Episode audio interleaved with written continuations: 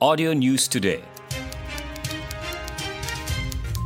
Audio News Today, edisi 19 Mei 2020, jam 8 pagi. Polis menahan 14 individu termasuk 4 wanita dalam dua kes dada berasingan di sekitar Kota Kinabalu. Turut dirampas 1.4 kg ganja dan 698 gram syabu bernilai RM107,200. Pesuruhjaya Polis Sabah Datuk Zaini Jas berkata, dalam kes pertama, Jabatan Narkotik Ibu Pejabat Kontingen Sabah dan Ibu Pejabat Polis Daerah Kota Kinabalu telah menahan 13 individu berusia antara 18 dan 27 tahun dalam empat serbuan berasingan pada 15 Mei lepas. Ia turut membawa kepada rampasan 1.4 kg ganja dan 600 gram syabu bernilai RM92,500. Beliau berkata demikian dalam sidang media di Kota Kinabalu. Katanya kesemua siri serbuan dilakukan berikutan tertangkapnya tiga lelaki di hadapan pejabat pos laju Taman Perindustrian Kota Kinabalu KKIP Timur sepanggar yang kemudian membawa kepada penahanan 10 individu lain di tiga rumah berasingan sekitar Kota Kinabalu. Dalam kes kedua, polis berjaya menahan seorang lelaki warga asing bersama 98 gram syabu bernilai RM14,700 dalam serbuan di sebuah rumah di Jalan Sulaman, Manggatal.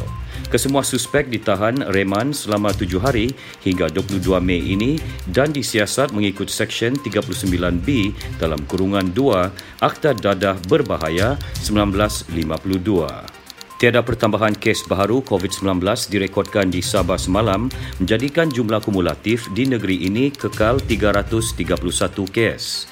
Berdasarkan infografik Kementerian Kesihatan dan Kesejahteraan Rakyat Sabah, jumlah pesakit sembuh meningkat satu kes di Lahad Datu menjadikan keseluruhan 300 pesakit sembuh. Seramai 26 pesakit masih menerima rawatan dengan tujuh daripadanya kes pesakit dirawat semula.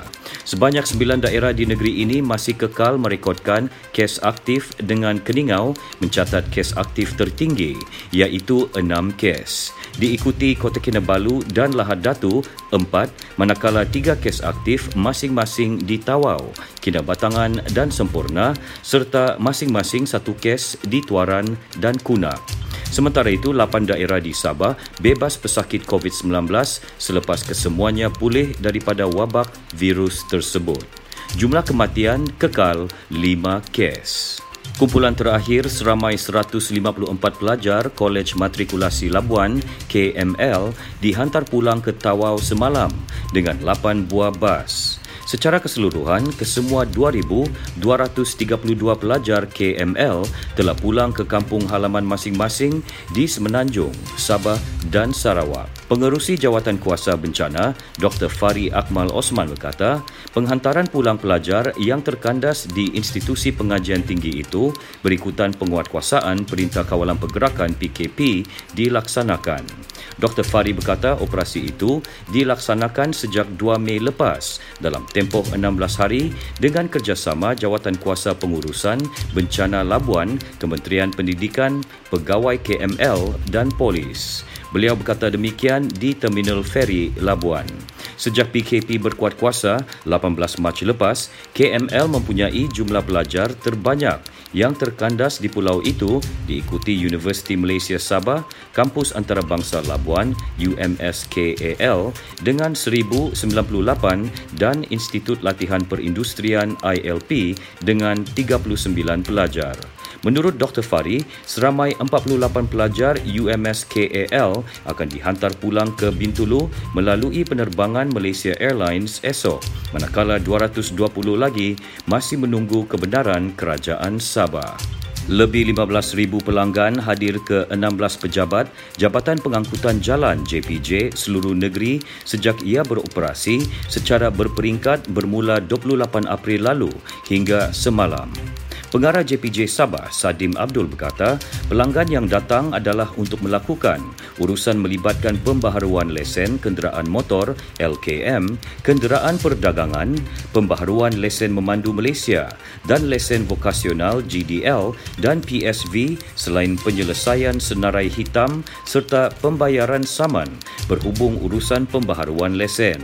Katanya jumlah pelanggan yang datang dijangka meningkat berikutan semua perkhidmatan kaunter JPJ mula beroperasi sepenuhnya bermula semalam. Beliau menyatakan demikian kepada pemberita di Ibu Pejabat JPJ Sabah Bundusan Penampang. Sebelum ini, operasi semua kaunter JPJ dihentikan berikutan Perintah Kawalan Pergerakan PKP yang dikuatkuasakan kerajaan bermula 18 Mac lalu bagi mengekang penularan wabak COVID-19. Bagaimanapun, ia dibenarkan beroperasi semula secara berperingkat susulan keputusan kerajaan untuk membuka semula sektor ekonomi negara. My Fund Action Sabah menyasarkan sebanyak 6,000 keluarga asnaf untuk penyerahan sumbangan pek kit raya bagi seluruh Sabah sempena Hari Raya Aidilfitri ini. Ketua Unit Pembangunan Belia My Fund Action Cawangan Sabah, Gafur Rahim Mustaqim berkata, demikian kepada pemberita selepas menyerahkan sumbangan 1,000 balang kuih raya kepada Tentera Laut Diraja Malaysia TLDM.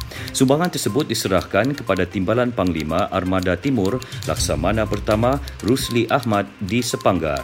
Gafur berkata sumbangan itu sebagai tanda penghargaan dan keprihatinan terhadap pengorbanan anggota keselamatan yang bertugas sepanjang Perintah Kawalan Pergerakan. Pihaknya turut menyumbang lebih 2,000 balang kuih raya kepada beberapa agensi kerajaan antaranya Polis, Angkatan Tentera Malaysia dan hospital. Gafur berharap orang ramai terus komited memberi kerjasama kepada petugas barisan hadapan terutama pihak keselamatan dalam mematuhi perintah kawalan pergerakan.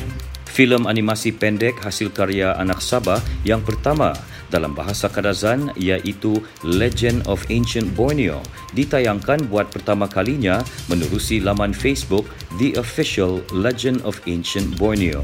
Pengarah produksinya, Jeffrey Sin, berharap filem animasi itu dapat membuka minda masyarakat seterusnya mengembangkan lagi industri kreatif di negeri ini, terutama dalam penghasilan filem animasi. Beliau berkata demikian kepada pemberita di pejabatnya di Kota Kinabalu.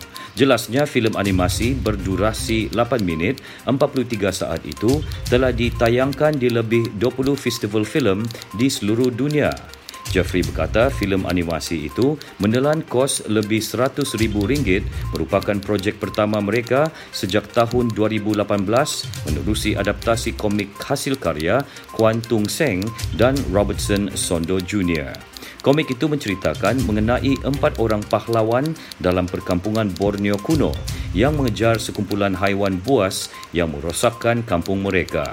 Antara anugerah yang dirangkul menerusi filem animasi itu ialah Best Digital Animated Short Film bagi Malaysian Digital Film Awards, Malaysian Silver Winner bagi 21st Digicon 6 Asia dan Best Animated Short Film bagi Great Message International Film Festival di India.